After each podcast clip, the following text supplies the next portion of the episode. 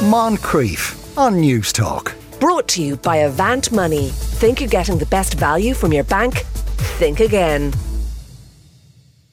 Now, it revolutionised music, but not so much for the man who invented it. From the 1960s on, the Moog synthesizer gave musicians access to a vast array of sounds, sounds that you can still hear today. Alan Glinsky is the author of Switched On, Bob Moog and the Synthesizer Revolution. Afternoon, Albert.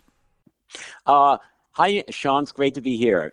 Uh, now, I suppose the thing about Bob Moog's childhood is it's exactly what you expect it to have been like his childhood, well, yes and no. It was uh, the Depression in America, and uh, it was kind of a dysfunctional childhood. He uh, grew up with two parents who were kind of at cross purposes an engineer father and a mother who beat him over the hands when he was practicing classical piano.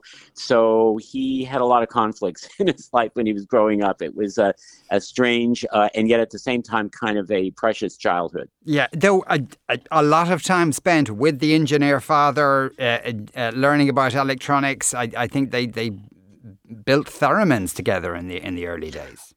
They sure did, and that was his uh, way of, of, crossing music, uh, the piano, which he really didn't like to practice, with engineering, which he really enjoyed with his dad. And so the combination was the theremin, that instrument you play without touching and moving your hands in the electromagnetic fields. Mm. So yes, that was his start in uh, electronic music. And people would be well, if you've ever watched a 1950 sci-fi movie, you, will hear a theremin at some point in, in, the course of that. So the synthesizers, though, Albert, like there were many iterations of that. It seems before he actually uh, achieved some degree of success with it. Yeah, he kind of, he always said that he felt like he slipped backwards on a banana peel into the electronic music business because he just put together uh, a contraption for actually a classical avant garde composer, Herb Deutsch, in 1964, who just said, I'm tired of splicing tape and, and recording things and running the tape backwards to make all of these sounds, these kind of outer space sounds. Isn't there a simpler way to do this? And so they put this together, and uh, it was all of a sudden just uh, taken up by people almost uh, without Bob even realizing what was going on. He brought it to a convention, and he was just showing it off like you would show off a uh, a pie or something at a uh, at a at a fair, and uh, people started saying, "I'll take one of these and two of that," and he was in business without even realizing it. So that's kind of how it took off, and it took a few years before the pop world sort of uh, noticed it, and then that's when it really started to take off. But the, like the first or the early versions of it, these things were huge, were they? They certainly were. They were uh, gigantic. It's because they were all these modules that had to be interconnected. It was all analog and it was all connected by uh, wires and patch cords. So it sort of looked like the cockpit of a large jet uh, today, a large uh, uh, jumbo jet, and everything was connected with a nest of wires. And uh, it was it was a complex interface yeah, definitely. They they were quite large, and uh, Keith Emerson uh, made a big deal about that when he, uh, being the first real rocker to bring one of these on stage, and he called it his Monster Moog, and it became almost a prop, uh, something to to show off what you were doing. That it was so complex in front of an audience of thousands. Mm. The the uh, but in in in his mind was in Bob's mind, I mean, th- th- did he initially uh, foresee this as an instrument that would be used in the pop world, or was he thinking in more kind of mainstream or classical music? He was definitely thinking in terms of more uh, mainstream classical avant-garde music. He was kind of an academic guy himself. He was an engineer, and he published in journals and that sort of thing. And and the man that he worked with to develop the original prototype uh, was certainly not a rocker. They weren't even sure they wanted to put a keyboard on it because uh, one of these avant-garde composers that they consulted said, "Oh no, you don't want to put a keyboard on this device because then." He literally said pop musicians will get a hold of it and they will make junk out of it. That's what he said.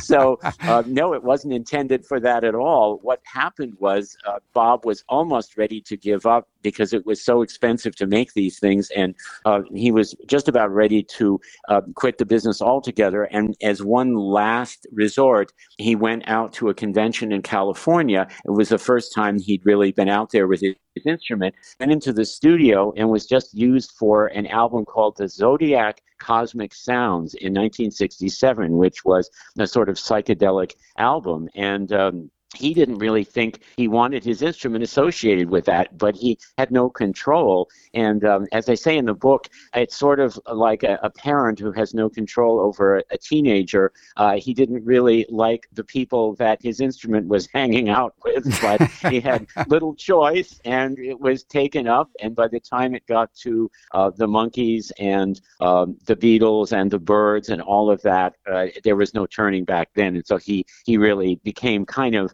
uh, without, again, like slipping backwards on a banana peel, uh, not because he wanted to. He became a sort of iconic uh, guru of uh, the synth world in the pop world. Mm, but referring back to that, that, that banana skin, how much of this did he uh, did he uh, copyright? How much of it did he own and couldn't be replicated? Well, that's that's actually a, very good point, and that's one of the reasons why he never made a lot of money during his lifetime. Uh, because uh, as far as patents go, he um, only patented one component of this very complex uh, machine, and that was his uh, filter, his famous ladder filter, which gives that sound that people who love Moog synthesizers know so well the fat bass, that kind of growling fat bass sound. That's one of the things that the ladder filter was famous for. So he patented that, and they even stole it. Uh, was stole, I mean, it was stolen by uh, other synth manufacturers in just a few years, and it was too expensive to litigate. So, yes, he really couldn't patent it because the components that go in were all uh, based on other patents, and it was very difficult, and it was expensive to patent things too. So uh, he really always suffered financially very much. Yeah, because uh, my kind of memory of it is, is that synthesizers in general, a bit like Hoovers, were called Moogs, even though they probably weren't produced by his company at all. They were like, after a very short space of time, is it fair to say most of them were made in Japan? Uh, yes, well, it, definitely. And and when uh, Roland and Yamaha got a hold of the idea of the synthesizer, it, it became a, a a big market item that was uh, mass produced in numbers that Bob could never compete with. That's definitely true. But you're right. There's this. Um, there's a whole chapter in my book called genericide, which means uh, you know the the death of a a, a trade uh, name because it becomes a generic, you know, like uh, um, uh, uh, Jello or Band Aid or something like that, uh, people now start referring to the product um, by the brand name and, and it, it dilutes the whole brand name. And then at some point, Bob was actually plagued by other synth manufacturers where people would say, Yeah, I'll take a Moog. And they were really talking about something else. They're complete albums that are put out that, that um, say Moog on the back uh, or on the front of the album. And uh, they have nothing to do with Bob's instruments. They're, they're just synthesizers. So, so you're absolutely right. Yeah. Did how long did his company survive for, or is it still there? Oh, it's it's still going strong in Asheville, North Carolina, and uh, uh, produces a, a, a, lot of Moog instruments now. But he uh, had to sell his company uh, at some point because he was uh, he was bought out, and it took years and years before he actually could reclaim his name. He lost the claim to his name and his mm. trademark and everything. So. Uh, eventually, he got it back, but it cost him um, hundreds of thousands of dollars of his personal money just to get his trademark back and his name so that he could use it.